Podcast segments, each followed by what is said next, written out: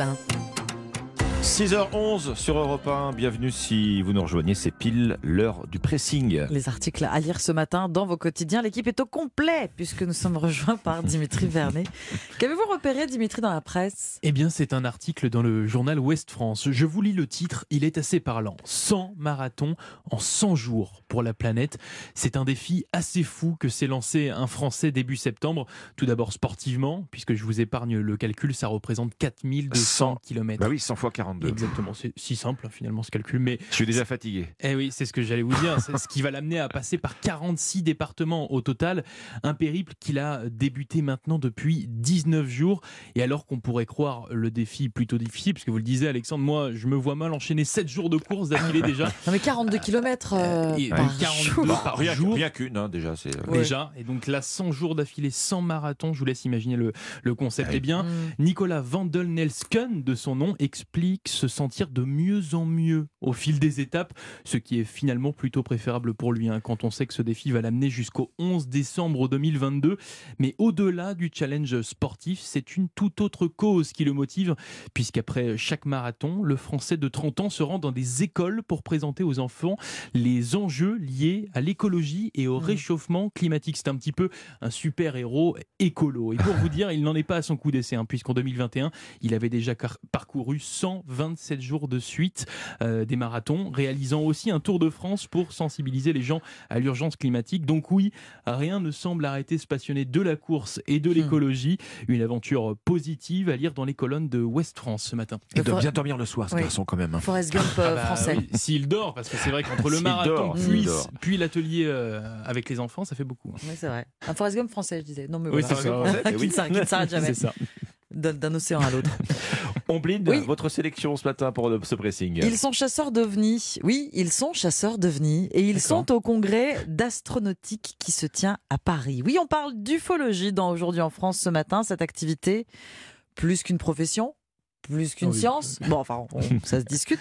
En tout cas, euh, l'ufologie vise à enquêter sur les phénomènes inexpliqués, autrement dit les phénomènes extraterrestres. Il existe une vingtaine d'associations d'ufologues en France. Ah, quand même? Oui, Oui. c'est beaucoup, mais qu'on qu'on se- qu'on se comprenne bien, pardonnez-moi Alexandre et Dimitri, nous n'avons pas affaire à des illuminés. Celle du Languedoc, euh, dont il est question dans cet article en particulier, est composée d'anciens militaires, des enseignants. Son président est un ancien enquêteur pour le GEPAN, le groupe d'études et d'informations sur les phénomènes aérospatiaux non identifiés qui dépend du Centre national des études spatiales.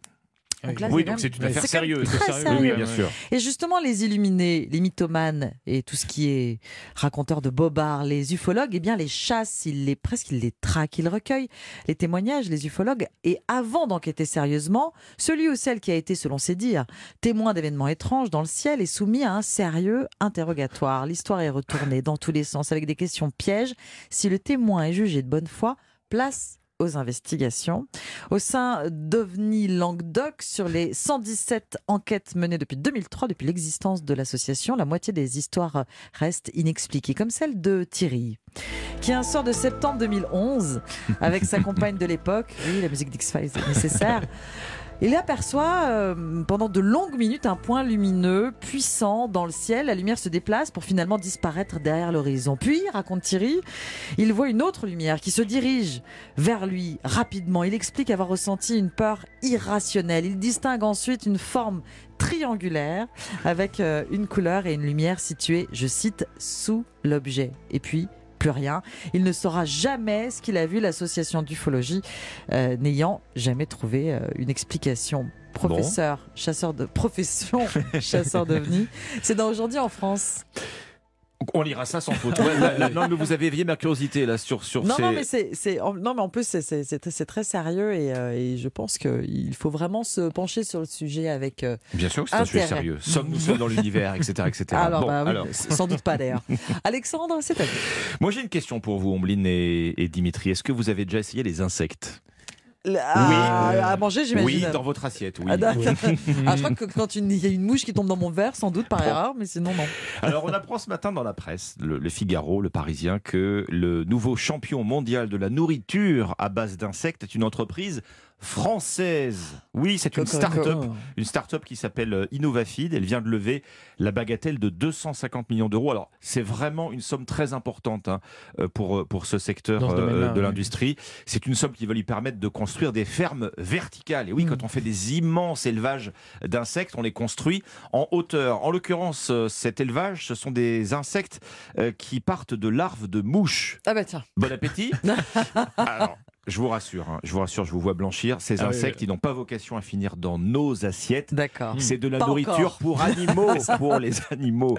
Donc c'est made in France, s'il vous plaît. Alors mm. effectivement, vous le disiez, on peut dire effectivement euh, euh, cocorico ombline, puisque ce sont les volailles qui vont se régaler ah, euh, bah de, ces insectes. Les poissons aussi qui profiteront de, de ce festin. Innovafid va donc agrandir sa ferme d'insectes, d'insectes existantes qui est à Nel dans la Somme.